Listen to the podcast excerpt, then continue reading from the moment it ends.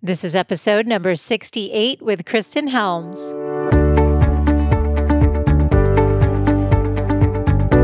Welcome to the Good Life Coach podcast. I am your host, Michelle Lamoureux. The intention of this show is to awaken you to your fullest potential. Join me each week for inspiring interviews to elevate an area of your life, as well as interviews with women entrepreneurs who are creating success on their own terms. Each episode provides actionable tips to guide you to design a life you love. Hey there, it's Michelle, and welcome back. I am so happy you are joining me today. So, if you've ever wondered whether you could make a career as a writer or want to get published in a magazine or online somewhere, then you're really going to love today's interview. Joining us is Kristin Helms, who's the author of two books. Her first, from Boardroom to Baby that came out in 2018, as well as the author of Grace and Oak Inspiration in Poetry and Photographs, which comes out March of 2020. So I invited Kristin on the show to talk to us about what it takes to create a career as a writer. And what I really appreciated about Kristin is how methodical she was after she left the corporate world and realized that she had a book in her that she wanted to share. She focused on building a platform, creating community, really creating a first class book proposal, and um, getting published in other places to create credibility. She really focused not just on the creative process, but really on the business side as well, which I think is often a, a missing component for a lot of us creatives. Kristin really does share so many great tips in the interview today, as well as resources. So I know you're going to enjoy today's conversation. Let's get into the show.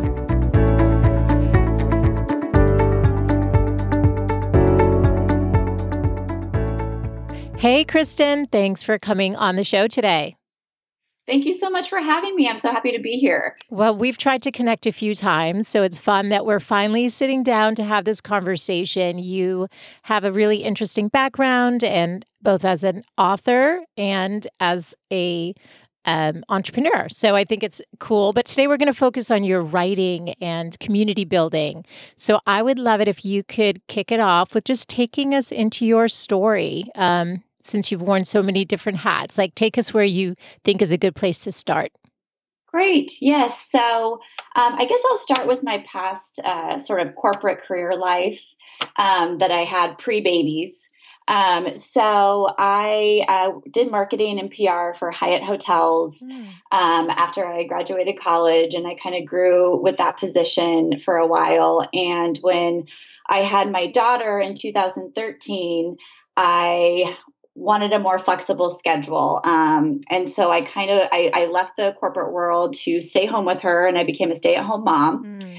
um, and during that transition is when i first had the idea for my first book uh, from boardroom to baby mm. um, because i just thought that transition was a lot harder than I expected it to be. Yeah. Um, you know, especially if you're going from like a high paced corporate position mm-hmm. to you're at home with a tiny newborn, you know, mm-hmm. it's just a mm-hmm. change of pace and, you know, you question your self worth and, mm-hmm. you know, what am I doing? Um, so things like that. Of course, I was so grateful to be able to stay home with her, um, but also all these feelings that I had to acknowledge. Um, so I started an innocent little mommy blog mm-hmm. um, called Mommy Project San Diego and I just sort of started writing about early motherhood, um, kind of the fun stuff, like, you know, what should you pack in your diaper bag? but also, you know, some of the more um, bigger topics, like, you know, acknowledging that the transition from the boardroom to the baby life was difficult and the stay at home mom life and things like that. So, um, I did that for about a year. And then um, I launched a bigger publication online called Tribe Magazine. Mm. And I actually launched that with my two sisters to start. Um, and it was a women's online magazine mm. that really just took off and grew. Um, and it started just with lots of different topics that women would be interested in, anywhere from like fashion and home decor to motherhood to recipes. You know, we really just did a whole bunch of things. Mm. Um, and then, you know, as the evol- our evolution continues, um, my sisters actually decided to go back to nursing school, both of them. Mm. Um, and so they kind of said, you know, we can't do tribe anymore. And I thought, I really, you know, thought about like, well, where did, what did I want to do with tribe? And again, my heart was always in kind of like the motherhood corner of that site. Mm-hmm. So I transferred tribe into a site for moms. Hmm. And um, I knew that I couldn't do all the content for it by myself anymore. So I opened up the doors to contributors. Um, and that was such a great, looking back, that was just such a great decision because I met so many great writers and moms, and we really built built a community for moms on that site. Mm. Um, so I would publish um, probably about 10 articles a week from different writers, mm. myself included, yeah. um, about all different topics in motherhood. Um, and we really just got into everything. And I really liked like the heartfelt stuff, like the pull on your heartstrings type of stories and yeah. like the pers- personal essays and things like that. Um, and it became just such a great community. And I thought from there, I thought, well, why don't we bring this community into real life, you know, into um, group, like a group that we could meet once a month. Mm. Um, and actually, you know, get together face to face. A lot of the writers obviously weren't from San Diego, where I'm from, um, but we, I built a, it's called Mom Tribe San Diego. Mm. And so I started connecting with moms locally. And so that was kind of like the spin off networking group of Tribe Magazine.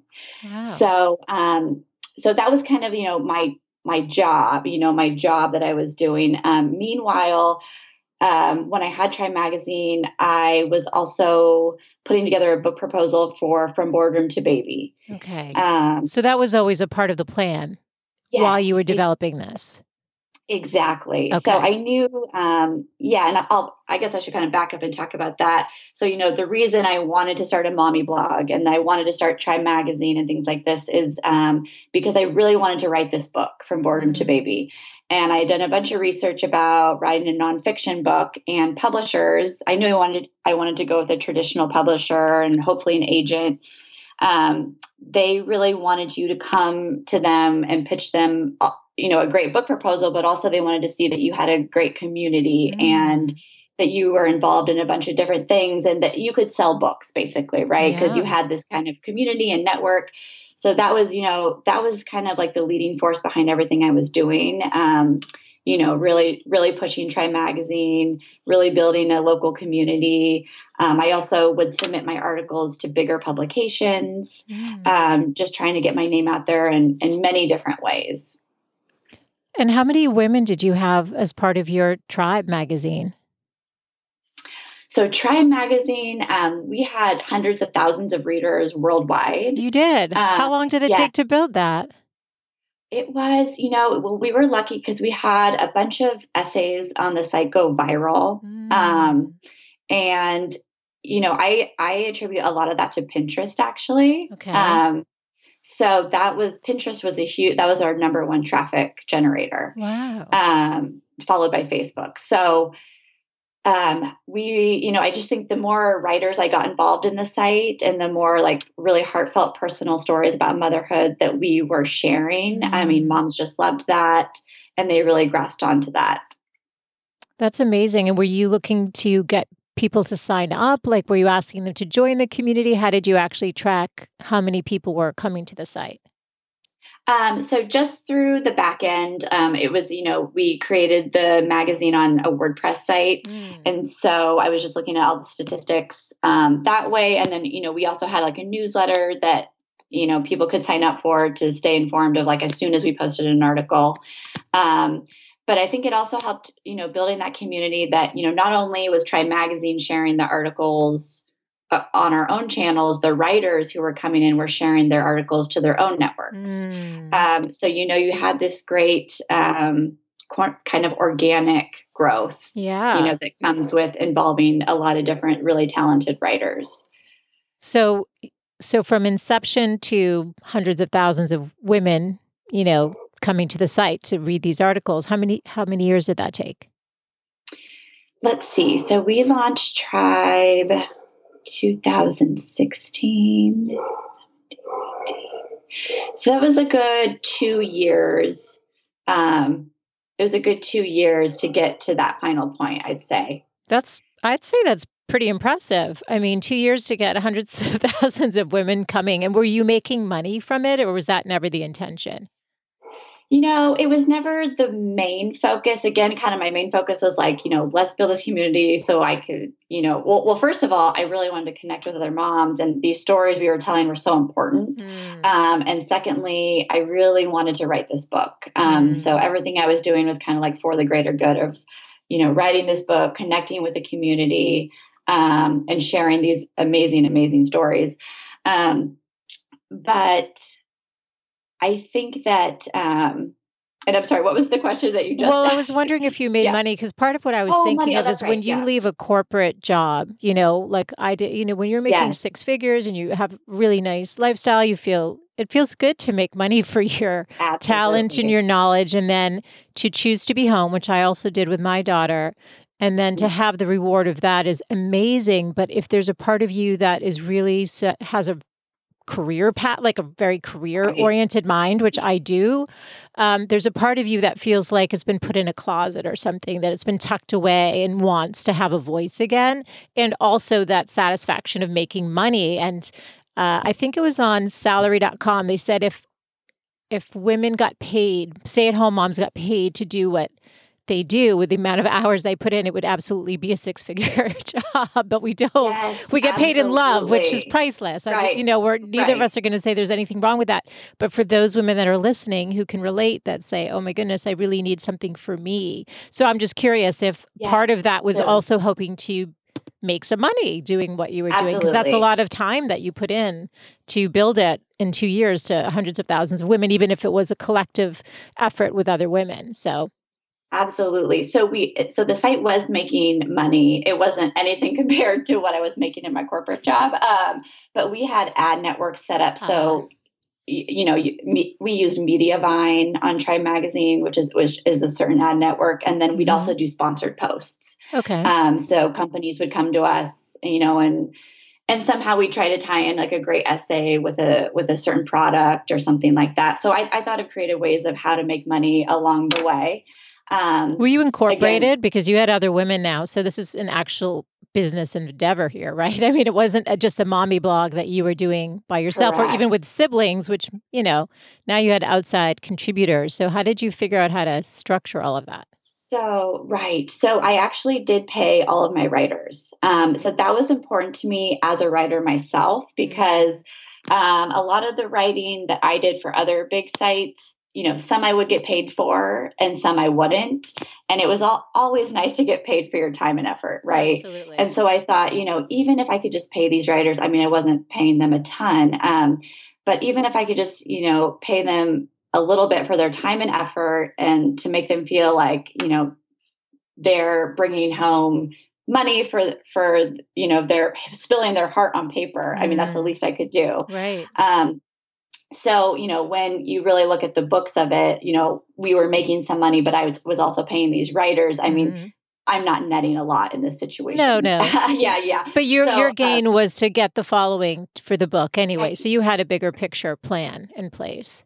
Absolutely. And it i i 100% think that tribe magazine helped me get a book deal for sure. Mm-hmm. um, and that was kind of the the goal and and along the way you know it just so happened along the way i loved running tribe magazine and i loved connecting with these moms. So it wasn't like oh i have to do this to get to this point. It was like wow i get to do this to right. get to my end goal. Right. Um, that was really special. Yeah it's great. And so tell us about the mindset, though. So I think a lot of people do have the dream of writing a book. Mm-hmm. Um, you were very methodical about it, though. You knew that community would be important. Was that just part of your research in terms of, you know, knowing that you wanted to go the traditional route and have the publisher and the agent, um, you know, T- tell us about how that thought process worked because I think a lot of people have the book and maybe just want to go pitch it. So, what advice would you give right. around that? Especially, so the first one was nonprofit. We'll get into your second book, which is a totally different area, which is yes. what makes this sort of exciting to delve into. But what was the thought process like, Kristin? Um, well, I think that you know, I I just knew, you know, if I wanted to go the self-publishing route, I probably could have just written the book and publish it immediately, mm-hmm. you know, mm-hmm. because I mean, actually, I, I don't know if I can even say that though, because you still, even if you're self publishing, you need a network to sell the book to and totally. to get excited about and and to help you spread the word and things like that. So actually I take that back. I probably, you know, after doing research if I wanted to go that way would still have to like build a community mm-hmm. and really put myself out there and things like that. So um you know, for me and and I wanted to to get atten- get agents attention and publishers attention. So I did start submitting my writing to bigger sites, which I think is another factor that really helped me get a book deal. Mm-hmm. Um, so it, I made it one of my top goals. I remember, I think it was in 2017. I was like, I'm going to get published in the Huffington Post this year. Mm. I just, mm. I really wanted, I just thought that if I could get published in the Huffington Post, you know, that could make, that would make me feel like a legit writer mm-hmm. and be, you know, give me a little bit of clout that, you know, my writing could make it onto such a big platform. And um, they had a really wonderful parenting um, column there. And so and they still do. So anyways it and it happened. And uh, arianna huffington you know she replied back and accepted the piece. Nice. and did you reach um, out directly to her? I did. And i yeah. know it's changed. So huffington post has changed yeah. since, yeah and, and, i'm sure you're familiar um, because now I think is it more of you submit I, I don't know how it works now actually. I, um, I've never submitted to them. I know that she gives her email out on podcasts. Yes. So like I have her email. I've never written yes. to her.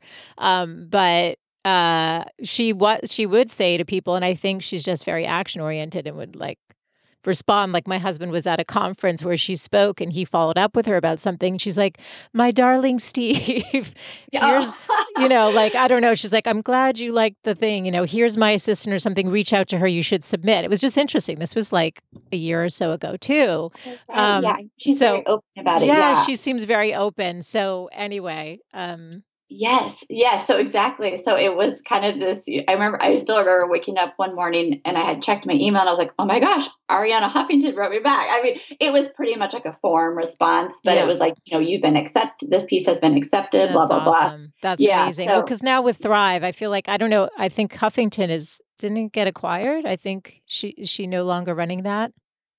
You know, I haven't heard the latest. Uh, oh, her Thrive, you're saying? Well, I'm uh, saying she's Thrive yeah. is her main thing. But oh, anyway. Her main thing. Yes, yeah. exactly. So I think Huffington Post, the, you know, how to submit to them and everything has changed That's since what I 2017. Think. Yeah. yeah. Mm-hmm. So it's a little different. And I know she is focused really on Thrive. So, um, yeah, it's interesting. But, but anyway, so I, you know, I just thought, you know, Okay, so I was submitting things to larger publications and obviously getting um, accepted in some, rejected in some. Mm-hmm. That's all mm-hmm. part of the game, rejection along the way, obviously. Um, and so I really, at the end of it, you know, with Tribe Magazine and all these um, different publications I had written for, I really had a really good book proposal mm. to send out to agents. Okay, well, I'm going to stop you there. So, okay. two things. One is in terms of, and only because I want to help clarify with the women listening who want to follow in a similar path. So, yeah. for the submission of the articles, how many did you submit? Oh my per gosh. how many, just in case, because I think it's helpful for women to realize sure. it's not like, oh yeah, I wrote Huffington Post and I got that, and then I got oh, this. Right. There's a lot of. Tell us a little bit more on the rejection side, like. Sure. So, just an exa- example for Huffington Post, I had submitted ten essays. Yeah. Um, over months and months, and um, only and one of those got accepted. Okay. Um, so that's just Huffington Post, and I think I got lucky with that. I mean, I don't want to call it luck, but you no, know, I'm sure it was a beautiful not, article. I'm sure there was it meant was meant to be there. So yeah, no, it, it, and it was it it was nice, you know, that they accepted it, obviously. But so and for all the writers listening, um, I use Submittable to submit articles now to a bunch of different publications. I still use that platform.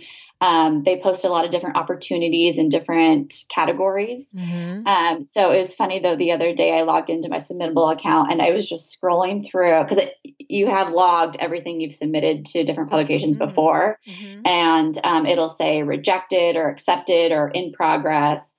Um, so you can keep track of everything. And there were so many rejections. There, I was like, oh my gosh, look at all these rejections. Like I just kept scrolling, kept scrolling, like rejection, rejection, rejection, and you know, and then every now and then, you know, and accepted and accept, you know, but.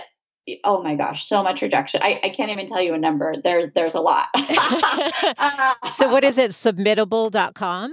Submittable.com. Yeah, okay. I, really, I highly recommend that to writers. Okay. Yeah. I'll post that in the show notes too. And then in terms of the agent, And, yeah. you know, so again, in terms of process, so you did your homework, you figured out how to do the book proposal. How did you figure out who you wanted to pitch to and how many different pitches did you do before it was accepted? So I, it's funny, I just, so I did a, a Google search um, about literary agents who are interested in parenting books. Mm. Um, and I wrote down a few. I think I, I found like five that I really wanted to pitch, five mm-hmm. agents. Mm-hmm. Um, and so, and, and when you're Googling agents and things, you can, on their web pages, they usually list exactly what they're looking for. Mm. Um, so, and, and that'll change from month to month, maybe, you know, maybe yep uh, a literary agent is looking for a parenting book now, but next month she's looking for a different nonfiction or whatever. So okay. it's so good to check their websites and see what exactly they're looking for in that moment. Um, and so I found, um, so I, I, submitted my book proposal to my top five agents who I thought really fit the project. Mm. Um, and I, I remember I got one rejection letter back almost immediately and i was like oh here we go you know yeah. Uh, and then three days later, I got a phone call from my now literary agent, Jill Marsal. Mm-hmm. And she said, You know, I loved your book proposal. I really believe in this project. Mm. I want to rep- I want to represent you. What and a great was, feeling. Uh, oh my goodness. Was I remember I was driving when I got the phone call and I, I, pulled over to the side of the road just to be I was like, oh my gosh, it's Jill Marsal. Uh, and so and she accepted me and it was like we were off to the races. So oh. that was I mean, so it was three days when after I submitted my book proposal. And that is not normal. like I don't want people to think, you know, I, I know writers who have submitted to so many different agents over years and years. But I really think that I did the hard work before submitting. Mm. And I think that's really the key here is to prepare like over prepare. Okay. you know, so what are some of the things you did? You built a huge community. So that first of all, because I went to a writers conference last year in San Diego actually, and one of the agents was saying that. She's like, you know, having social proof that there's already an audience is so important these days. I mean, it's obviously different than before all this stuff was a big deal, right? I'm sure writers 20 years ago it was not an issue, exactly. but now exactly. it is. So you did that. And what else what else like how did you figure out how to do the book proposal? What did you use for resources? Okay, okay. Yeah. So um, it's important that I mention this too about the book proposal. I enrolled and I think it was like a six week online class mm. um, about how to write the best book proposal. Mm. Um, and I did that through creativenonfiction.com mm. or it might be creativenonfiction.org. Okay. I'll find it and list it's, it. It's creative nonfiction. Yeah.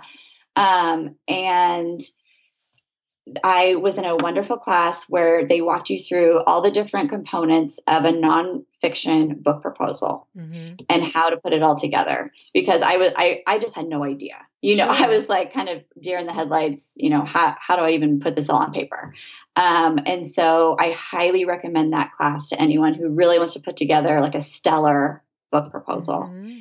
Um, and so I came out the other side of that with a really great book proposal. And mm-hmm. during the in that book proposal, so for nonfiction, you usually have to have about three chapters written of the book. Yeah. Uh, plus a book outline. So each, you know, each chapter needs to be outlined. You have to have basically the bones of the book yeah. structured. Um, so I had that. I had my three chapters, and then I had the proposal itself, which is really like a business plan for the book. Um, so that was actually familiar to me coming from a corporate marketing mm-hmm. background. I was, I was like, just oh, thinking that it's like a business plan. Yeah, yeah exactly. completely. Because my background's in marketing too. I'm like, oh yeah, oh, this is like, yeah, Exactly. So exactly. Yeah. So if you kind of have the skills for that already, and mm-hmm. and if you don't, if you don't have a marketing background, I, again, I highly recommend that course mm-hmm. uh, through Creative Nonfiction. I just I just found that so helpful. Thank you. I think resources are helpful, but really, what I'm hearing you say with all of this is that you had the desire, you right. were very methodical. You didn't just rush into it and you set yes. yourself up as best you could so you knew that you were giving it your best effort when you went forward, that absolutely. you knew that you did absolutely everything that you could. And I think that's helpful um, because I think as a creative, it's very easy to the, the creating is the joy, and Absolutely. so right, and so this part, the business sides, can be you know, not as exciting or something that, you know, you maybe want to spend the time on, but I'm hearing from you that it's it's really important. Oh, absolutely. Absolutely. It's you know it's it's kind of a, a pain especially when you want like instant gratification right like you just want to write the book or you know publish it or whatever but it's like i if you just you know first like take the time to really prepare and because you only you can only pitch it once to everyone you know what i'm saying like it's not like you can pitch it and then a couple months later pitch it again. I mean you can obviously tweak it and try to keep making it better but you know if you just start off with a really great product mm. and then and then come you know come across strong and pitching it then I, I think you'll really find success that way. Yeah that's really good advice. Um, so now i'm curious though so did you identify as being a writer? Were you always a writer? You know, because you, you started out in corporate, you came, you, right. you decided to come home and, I mean, stay home, come home. you, you, decided come to home. come yeah. on home. Yeah. You decided to be at home with your daughter. It was a conscious right. choice. And, you know, we're fortunate enough to be able to do that because some women don't have that yes. opportunity. So it's definitely a blessing. Um, I felt very blessed to be able to do that too. Um, but then you know you had this book idea. I mean were you identifying as being a writer? Has this been a part of your life um, for a long time or just was this something that kind of came to you later in life? Absolutely. Um, i've so i've always been a writer mm. um, since i was very very young. I even um, I, have sort of told this story on my instagram a couple times but i specifically remember my fifth grade teacher sitting me down one day after i turned in a report and said one day you're going to become an author and I remember oh. his words just stuck with me throughout my whole life because I because I really wanted to become an author. That's always been a life goal.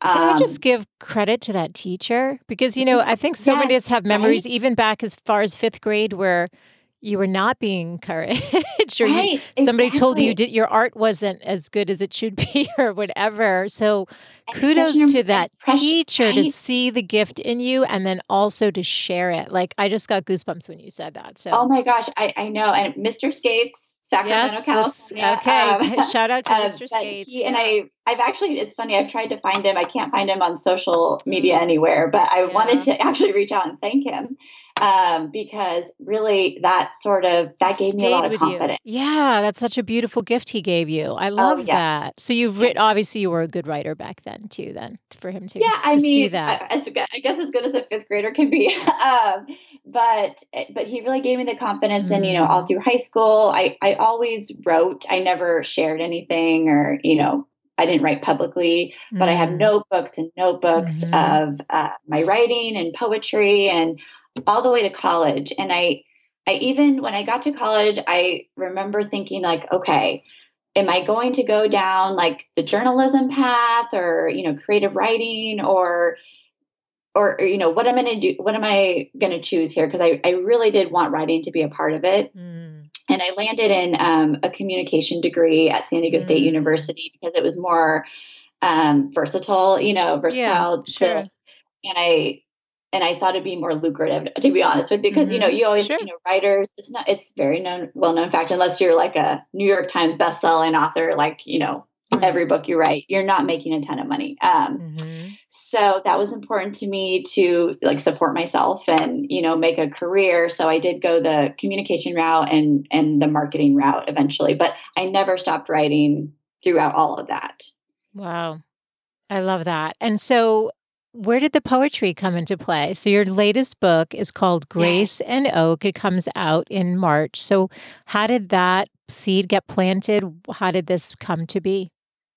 So, I I've always written poetry. I, I, I joke that I was like a closet poetry writer because no one, everyone looks at me. They're like, "You, you've been writing poetry," you know. Um, and it, it's true. I have all these notebooks just filled with poetry, and I always just thought, you know, I'm not a real poet, but yeah. I like to string words together, and and it's a lot of like you know soul searching type of stuff. Mm-hmm. Um, and I just thought, well, I'm not a real poet, but I just like to write it. And then I, for some reason, I got the courage to start sharing some of my poems um, on Instagram mm. last last year, maybe a little over a year ago. Um, so fairly recently, and you know, people were kind of like, "Oh, this is," you know, they, people were responding to it in a, in a positive way, and I thought, mm. "Oh, you know, this is maybe maybe I am a poet, or maybe I could be, right?" Mm. So. Um, I started writing more, and the idea for Grace and Oak actually came to me because I, I was um, redecorating our living room and I was looking for a coffee table book. Mm. And I really wanted to find something that I would actually read or, you know, because a lot of coffee table books, they look really good mm-hmm. or whatever, but you never open them up. True. You know, you never sit down and read them. Um, and I, I kept looking and I was like, gosh, they're either really pretty or they're they're good, something I would read, but they like they don't look really great. You know, the cover doesn't look really great. So I don't know, I couldn't find exactly what I was looking for. And it just like hit mm. me like a ton of bricks. I'm like, well, why don't you just create this book? Um, that's going to be, you know, in my head, I wanted it to be poetry paired with really beautiful photography. Mm. And um, it just, I, it's so weird how it just ideas hit you like that, right? Sure. Like and so I always say, like, if I have a new idea, I sit on it for three days because I have a lot of ideas mm-hmm. and a mm-hmm. lot of them are very good. Uh, mm-hmm. And so I sat on it for three days. I talked to my husband about it, and my husband was very enthusiastic. He's like, "Oh my gosh, this is your next project," and I was like, "I know it might be." And so I just thought about it, and I on the third day I was like, "Yeah!" Like I got, I was so excited about it. Mm. Um, and so I contacted my literary agent first, and I said, um, "You know." This is kind of a, out of left field because I just wrote a nonfiction book for parent parents mm-hmm. or mothers. So this is completely different. But what do you think about this idea? And she was like, I love it. Show me some pages. And I was like, oh So I gosh. love your agent. Sounds like you have a really yeah. great agent because if she's open and says, I love it, she has obviously really good vision for possibilities. So totally. that's amazing. And I love her too because she really loves projects that have to do with women and supporting women and empowering women. Mm-hmm. Um, and, you know, my From Boardroom to Baby was about empowering mothers and, you know, mm-hmm. helping them through that transition and kind of find their footing and their confidence again in motherhood. Um, Grace and Oak is similar in that it empowers women, but this time it's empowering women who are following their dreams, pursuing their passions, mm-hmm. kind of like striking uh, you know lighting a flame in these in these go-getter women and so she obviously loved that you know those undertones and um, i so my best friend um, who lives up in the bay area is a really beautiful photographer and i just knew immediately i was like i got to bring meg stone into this um, because a we've been best friends for a long time mm. like i mm. trusted her i sure. knew it'd be seamless project, you know, to work with her on something like this. And so I remember it was funny. I was, I sent her a quick text message. Like uh, I was loading my kids up for school to drop them off. And I was like, you know what? I'm just going to send her a quick text message to put this on her radar. Mm-hmm. And I just said something like, you know, would you be interested in doing a book, like a coffee table book with me? It's going to be poems and photographs. I was like, let's talk more later. I'll call you after I drop the kids off. You know, you know, moms are always double tasking. Yeah. Um, or she just wrote back, yes, exclamation, exclamation, exclamation. Like it, there was no talking about it. Like uh. she was on board, you know, and that's why I love Meg. You know, she, we've always supported each other in our creative mm-hmm. endeavors and things like that. So she was like, just on board from the beginning. And so we put together sample pages for our literary agent. Um, and she loved it and she started shopping it around to publishers and we got a lot of re- again we got a lot of rejection from publishers um, which is always part of the and same thing with from boardroom to baby. Um, you know because your agent will shop it around to so many publishers and you're going to get a million rejections and then you'll but you just need one yes you just you know? need so, one yes. No let's stay on that. That's great. You just need one yes. Yes. That's great. Exactly. And so and that's meg and i we would always laugh too because we get it's funny. Our literary agent would just forward us the rejections, just kind of like, okay, this one, this one. and so we're seeing too what all these publishers are saying about our work, like really picking it apart. And uh, but Chris, that's oh, go ahead, yeah. please.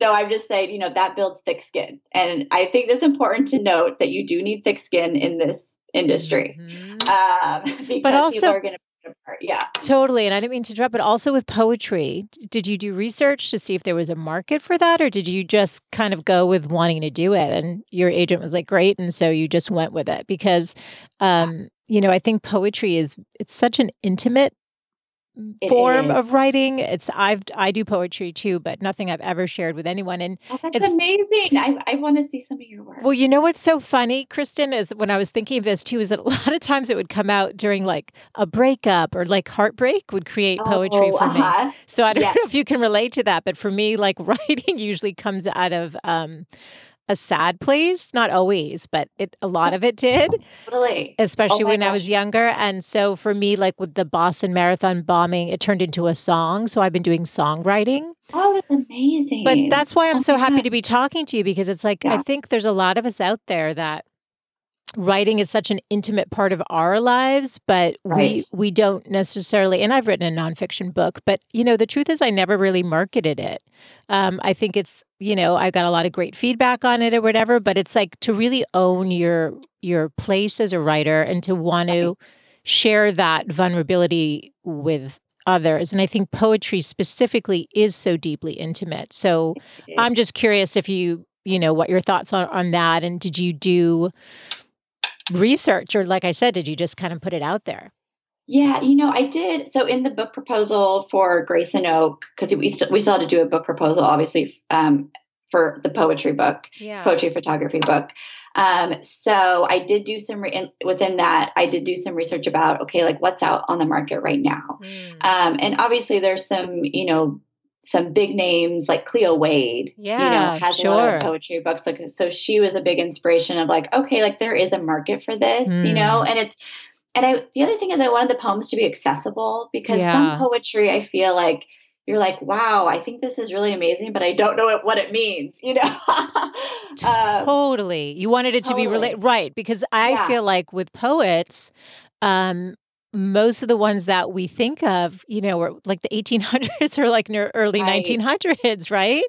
Emily exactly. Dickinson, Robert exactly. Frost, Edgar Allan Poe, like people, you know, who are still being quoted to this day. But um, I love that. I didn't know about Cleo Wade. I saw her on, I think you had posted something she wrote on your Instagram. And so oh, that's uh-huh. how I discovered her. But I was like, oh, yeah. this is great to see that there's a yeah. modern telling of you know modern representation of poetry now absolutely and i think i was always intimidated by sharing poetry or calling myself a poet um, before this sure. whole endeavor because i just thought like oh you know I don't write like that. I don't write that really in that way that's that leaves people like, oh, I wonder what this means. You know, mm. like mine is very like you can understand what I'm saying, basically. Right. right. Um, and I think that as long as you're making people feel a certain way, mm.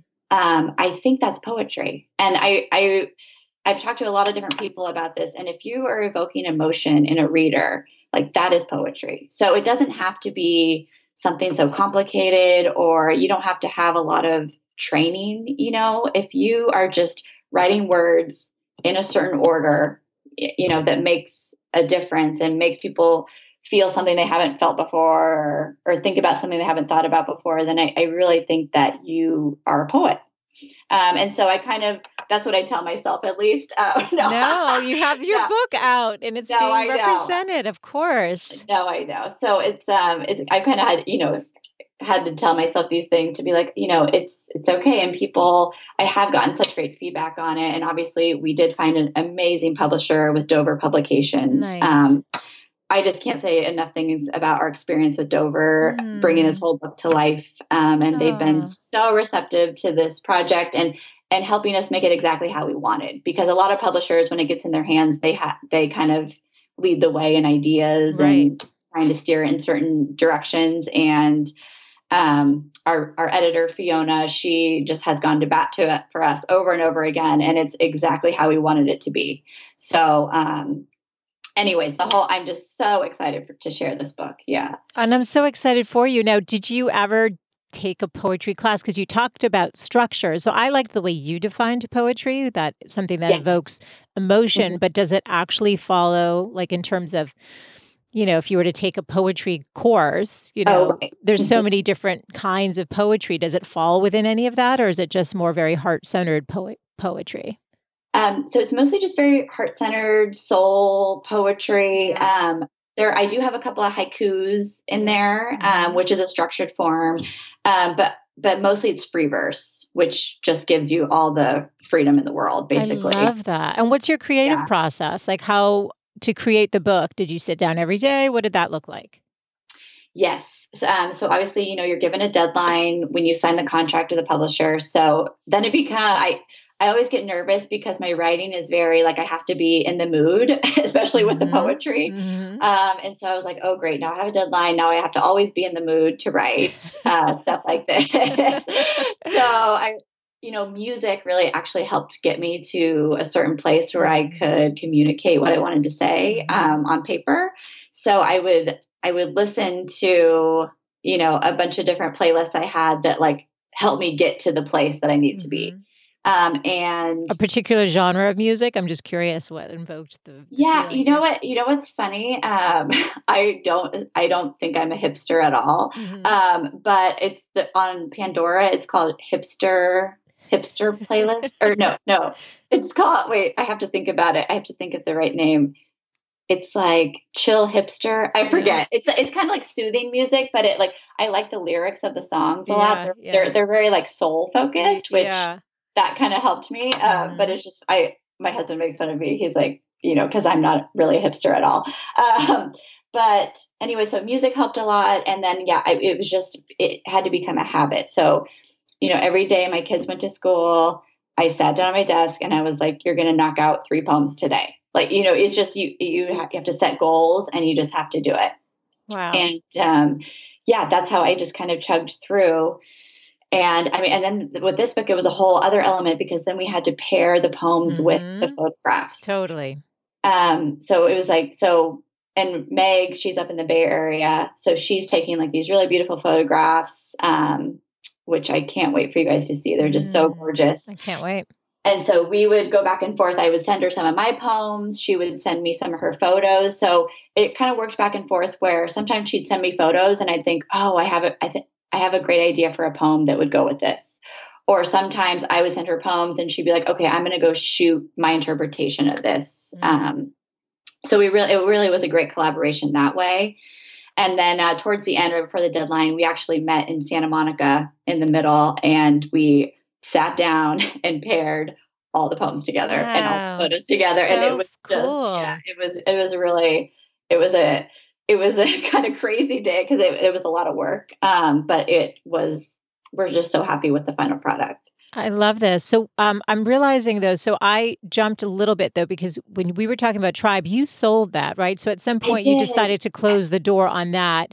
And was it when you decided, to, when you got your publisher and were working on the book, like it was like, okay, this is the next step. And then the poetry was the next step. I'm just curious about the yes. process. Yeah.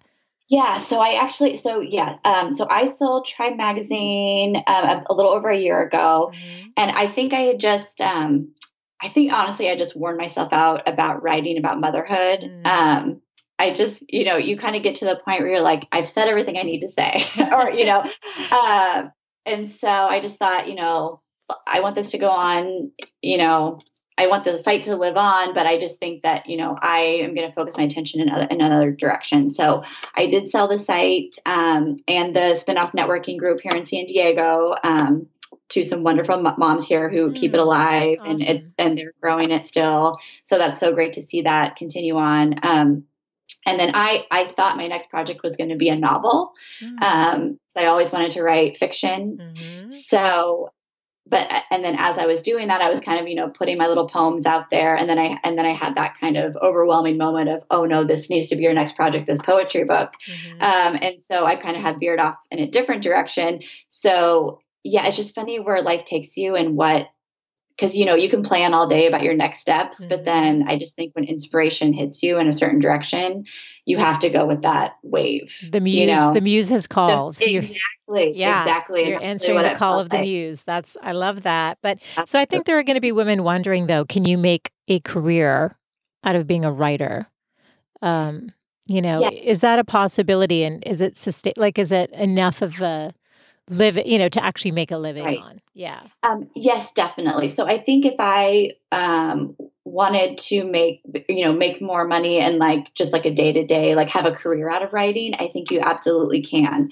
um, you i would say you know find some big publications that pay for articles and contributors mm-hmm. and i would submit to those you know as much as possible and you can get full-time positions doing things like that or, or even part-time positions so there's many different routes you can go and i know some women who were stay-at-home moms and then they became editors um, so it just depends on kind of what direction in the writing world you want to go. Mm-hmm. Um, obviously, you can try to write books and get book deals. Um, you know, it's and it just depends on the sites you're you're working or you're writing for, and kind of like the book deals you're you're getting to determine your salary and things like that. Mm-hmm. Um, because you know, it's it, it, it it's such a why it varies so much. Mm-hmm. Um, so it's just I guess it, I would really say, you know, really think about what's your goal. Like, is your goal to make money? Then I would, you know, really try to get like a full time writing position with a larger site or be like a regular contributor to something. I would really go that direction. Mm-hmm. Um, if it's more just like a part time thing, then you know maybe you're, you're starting your own website. Maybe you're you know still contributing to other sites, but it's not as full time. Um, so I, I don't know. It, it just depends so much on what you want your end goal to be. Mm. And what's your goal with your writing? How does it? How do you see it as part of your life? Is it something that you see that you want to make a career out of, where you can live on it, or is it just a part of you that needs to be expressed, or maybe a combination? Um, I think it's a combination. You know, it's definitely a part of me that needs to be expressed, and I only will do projects that I truly you know feel passionate about so i guess to me if it, if i'm choosing you know making a ton of money or a passion project that, that i'm going the passion route mm. um, and it's i'm lucky to be making money in that route um, but i think for me i've realized that i like to write books like mm. i i've now that i've gone through this process twice I, and I'm an author. I just think like I'm an author and I just I need to think about it now as okay, what's my next book going to be, and what's the next project. Um, so like that that's what really excites me and that's the direction that i'm heading in and mm-hmm. i do still want to write that novel that's been on my list to do um, mm-hmm. so i think that's going to be my next project after grace and oak but of course you know as we all know things change and um, you know who, who knows if i'll get hit with another kind of inspirational wave in a, in a different direction. So I guess we'll just see. But I know for sure that I just want to continue writing books. Yeah, I love that. And tell us about the community building. So, you know, that obviously is going to be important for you with the release of your latest book, Grace and Oak, right? So, yes. um, even though you have a traditional publisher, you still have to do a lot of the marketing yourself. So, can you tell us about how you, how, just some advice about developing community? Absolutely. Um, I think obviously, you know, social media is still so big. And um, it's also so difficult with the algorithms, and there's so many different factors now, and just hoping that people see your work. But mm-hmm. um, I think, you know, as long as you're just posting about your journey as a writer and your new projects and really connecting with other writers and other creatives in the space, who um, are also going to help spread the word about you. Um, I think that's so important. And just building those really strong relationships um, in the industry. I've met so many wonderful mom writers on Instagram and um, and poetry writers as well. So it's been really great to connect with this community. Mm-hmm. Um, and that's been helpful. And then I also think just um, you know, again, submitting your work to bigger publications. I always think that's extremely important whenever you're launching a book as well. So right now, I'm submitting a bunch of poems to large poetry publications. Mm-hmm. Um, and so, you know, you'll start seeing a lot of my stuff being published uh, on different sites. And I just think as many different avenues as you can take to reach different people, um, that's really helpful. And so good. And so, any resources uh, you've been you've listed a couple already the submittable and yes um what was oh yeah no i oh, think creative, what was creative the, nonfiction yeah i'm going to write that one down and then anything else like in terms of um, do you go to writers conferences or anything like that or how do you can like any other resources you'd recommend um, i haven't gone to any recent um, writers conferences although I, if any come to town i'm always wanting to do that. Um, I am looking more into there are a bunch of local bookshops that they host an open mic night for mm-hmm. poets. And so that's kind of my next goal is to start going to some of those and kind of conquering my fear too, because I really don't like public speaking. But um, um, I am going to start, you know, trying to read some of my stuff at these open mic nights. Mm-hmm. And, mm. you know, again, it's important, I think, to um, familiarize yourself with the local community and, and have connections with the local community and then kind of spread outwards obviously nationally and and and you know all over the world if you can mm-hmm. um, but so that's kind of another avenue but i would always just say you know whatever niche you're in just saturate yourself in that space mm-hmm. you know just really reach out and expand your network yeah that's great advice and for somebody starting out on social or you know want to develop that online presence, whether through a blog or like uh, through something like Facebook or Instagram or even Pinterest, where do you think they need to be? And, um, you know, you already talked about, I guess, really just sharing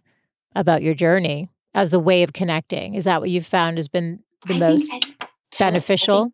yeah. Definitely. And I think that the more you humanize yourself, I mean, obviously you are human. Um, so if you're just, I just think if you're always just like showing the business side of it, yeah. you know, people won't relate to you on a deeper level. So it's really showing like behind the scenes and being vulnerable and saying, you know, I've been rejected. Oh, you know, I keep getting rejected. You know, showing the process of it's not always roses, mm-hmm. you know, in this industry. Yeah. And you go through the ups and downs, but then sharing your wins so people root for you and um and also, you know, lifting each other up that's really important to me is um, and if you follow me on instagram you know that i really feel passionate about sharing other writers work mm-hmm. sharing other writers wins um, i just think if we lift each other up mm-hmm. then we're mm-hmm. all helping each other grow and there's room for everyone and um, you know i just really love love connecting and and helping support other women on a similar path Beautifully said, and 100% agree with you and live from that place. So I love that. Yes,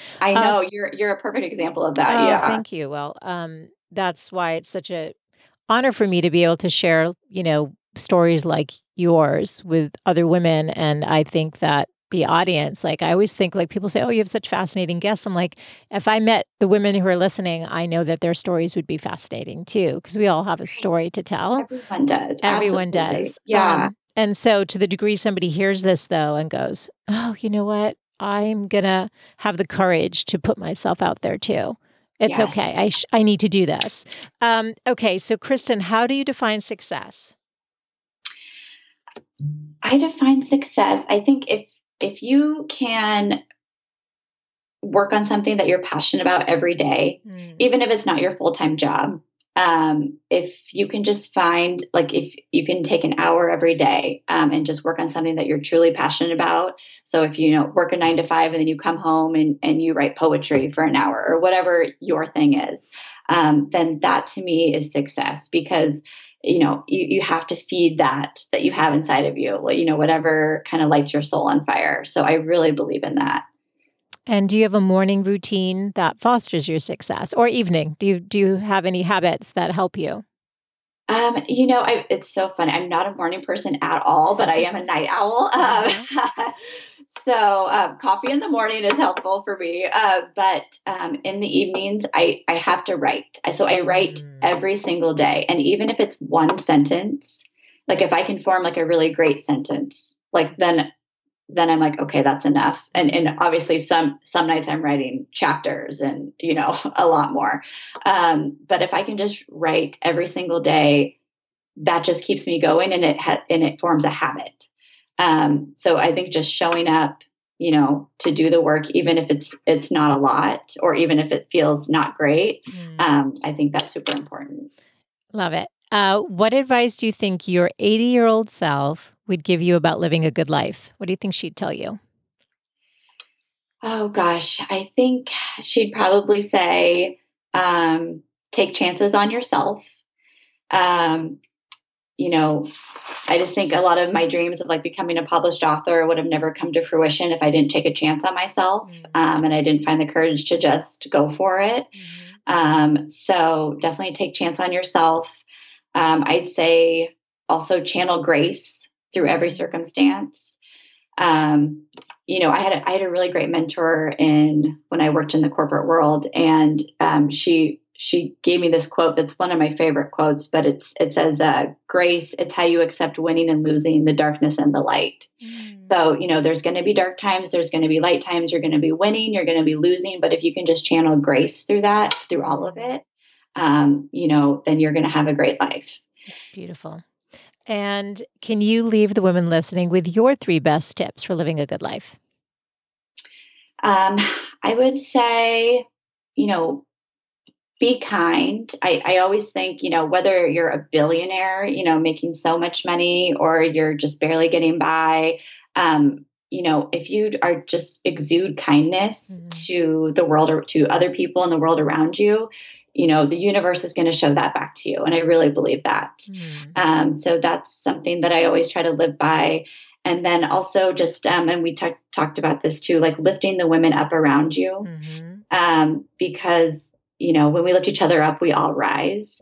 And so, really, just, you know, not obviously focusing on lifting yourself up and and doing things for your own success but really looking around and and thinking you know how can i lift up the women around me and and really build this community around me and and and keep you know on the road to success um, and i think um, also just you know if, if there's something inside of you that that's speaking to you you know for me like this poetry book which was completely not on my list of things to do mm-hmm. but if mm-hmm. there's something that's just calling to you and and you you really think about it and it just that that idea doesn't go away like i really feel that that's your purpose mm-hmm. and something that you need to tune into and explore and just you know always listen to your gut feelings um, and and things that that light you up because you can't go wrong. Love that. Thank you. And where can people learn more about you and your books, Kristin? Where can I direct them? Yes, so you can. Um, so my website is kristinhelms.com. And um, Grace and Oak is up for pre order now on Amazon, Barnes and Noble, um, indiebound.com. So um, wherever you buy books, you can pre-order it there. And we, um, my publisher, Dover Publications, they're actually running a special now that if you pre-order it through February, you also get three free printables um, that you can frame, and th- they're poems um, with photos that poems that I wrote with Meg's photos that you can frame, and they're just like inspirational to put on your desk nice. or yeah, wherever you'd like. Congrats. So. I, am so excited for you and I can't wait to get a copy of the book. I'm so excited. I will yes. go right now and pre order my copy. And oh my um, gosh. I wish you so much success, and hopefully you'll come back on when you've written your novel. We'll cut. We'll do a part yes. two. oh my gosh, I would love that, Michelle. Thank you so much. You're so lovely to talk to, and I just I love following you on Instagram too. And you're just doing such great work of bringing all these stories to life. So thank you so much for having me. Oh, such a pleasure to have you and such an honor. Thanks, Kristin. All right. Thanks, Michelle. For those of you out there who want to become a writer, a published author, uh, have work that you want to put out in the world, I really hope that today's conversation was useful for you. All of the show notes can be found over at thegoodlifecoach.com and all of the resources that Kristin mentioned will be there as well. I personally was really inspired by her story and loved what she shared. So, if you know of someone else who would find today's information useful, please take a second to forward the conversation. Now, if you've yet to subscribe to the podcast, you can do that on your favorite podcast player. Just hit the subscribe button. And if you're feeling extra generous, please take a second to rate and review the show. It means so much to me. I read all of the reviews and it helps me know what's resonating with you. And it actually helps other women find the podcast, which is really my intention for 2020 to provide as much inspiration and actionable tips and show what's possible for any of you out there who has a dream in your heart that you want to make a reality. So, thank you as always for tuning in. I so appreciate your time and I look forward to reconnecting with you next Wednesday. Bye for now.